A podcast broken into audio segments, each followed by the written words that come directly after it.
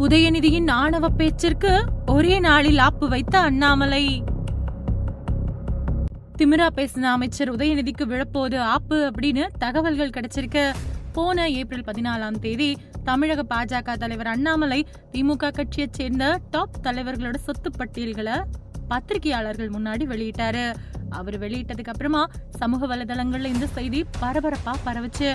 ஆனா இந்த சொத்து பட்டியலோட சொந்தக்காரங்க ஒருத்தருமே இது எங்களோட சொத்து இல்ல அப்படின்னு மறுக்கவும் இல்ல அத பத்தி எதுவும் பேசவும் இல்ல.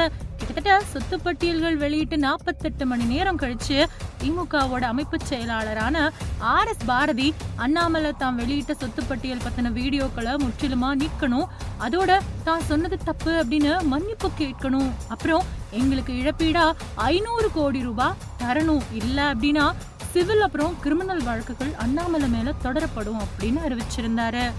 சொத்து பட்டியல் பத்தின முழு விவரங்களும் ஆதாரமா என்கிட்ட இருக்குது. நான் நேரடியா சிபிஐ அப்புறம் அமலாக்கத்துறையிலயும் ஒப்படைச்சிட்டு உங்க மேல வழக்கு பதிவு செஞ்சுக்கிறேன் அப்படின்னு அண்ணாமலை நேரடியா தன்னோட பதில வெளியிட்டாரு.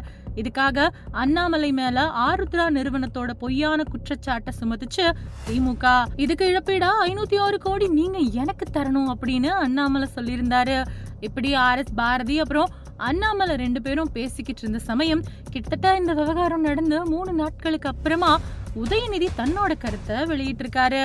இஸ்லாமியர்களுக்கான நலத்திட்ட உதவிகளை வழங்கின விழாவில் கலந்துகிட்ட உதயநிதி ஸ்டாலின் செய்தியாளர்களை சந்திச்சாரு. அப்போ அவர்கிட்ட அண்ணாமலை வெளியிட்ட சொத்து பட்டியல் பத்தின விவரங்களுக்கு கேள்வி எழுப்பப்பட்டுச்சு. அதுக்கு எதுக்காக என்கிட்ட மட்டும் இவ்வளவு கேள்வி கேட்குறீங்க நீங்கள் அண்ணாமலையை சந்திச்சீங்க அப்படின்னா ஸ்கூல் டீச்சர் சொன்னதை ஸ்டூடெண்ட் கேட்டுக்கிட்டு வர மாதிரியே நீங்களும் அண்ணாமலை சொல்கிறப்போ அவர் சொல்கிறத மட்டும் கேட்டுக்கிட்டு வந்துடுறீங்க. ஆதாரம் இல்லாத விவரங்களை அண்ணாமலை வெளியிட்டிருக்காரு. நானும் அவர் மேலே மான நஷ்ட வழக்கு தொடர இருக்கேன்.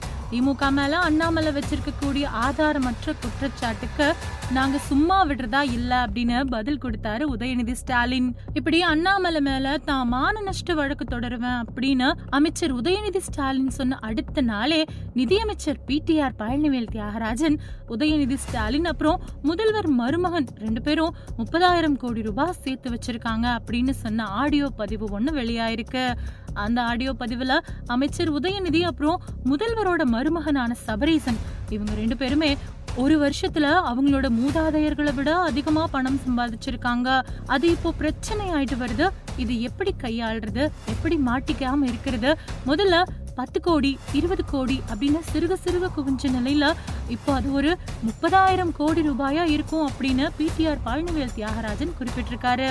அண்ணாமலை வெளியிட்ட சொத்துப்பட்டியல் விவகாரத்துக்கு திமிரா பதில் கொடுத்த உதயநிதி ஸ்டாலினுக்கு திமுக கட்சியோட அமைச்சரே இப்போ ஆபத்தா மாறி இருக்காரு நிதியமைச்சர் பழனிவேல் தியாகராஜன் வச்ச ஆப்பு உதயநிதிக்கு இப்போ ரொம்ப பெரிய விபரீதத்தை ஏற்படுத்துற நிலையை உருவாக்கி இருக்கு